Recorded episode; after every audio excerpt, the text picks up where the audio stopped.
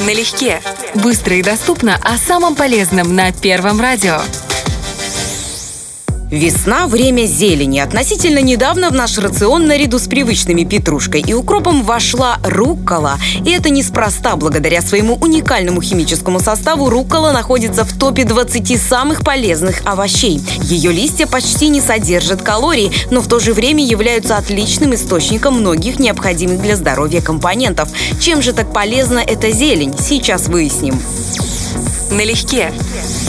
Зеленые листовые овощи являются превосходными источниками кальция, и рукола не исключение. Но исследователи говорят о другом. Лучшему усвоению кальция и белка способствует витамин К, а в составе этого растения и кальций, и витамин К содержатся в больших количествах. Вывод – этот овощ должен стать главным для людей, склонных к частым переломам или страдающих остеопорозом. Налегке.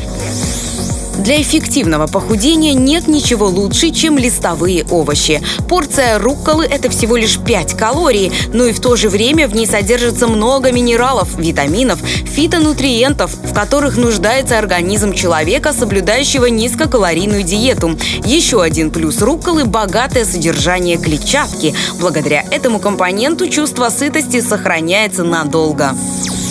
Налегке.